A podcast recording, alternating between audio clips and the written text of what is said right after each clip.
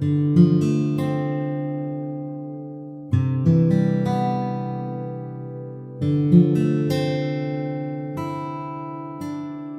chào các bạn, chúng mình là VN Podcast và hiện tại các bạn đang lắng nghe nhật ký du học tôi và Hàn Quốc.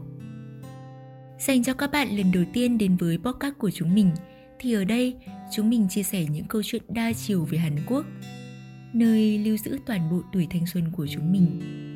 Sâu hơn nữa, chúng mình mong VLI Podcast có thể trở thành một trạm trú ẩn an toàn, đồng hành cùng với thính giả trên mọi phương diện của cuộc sống.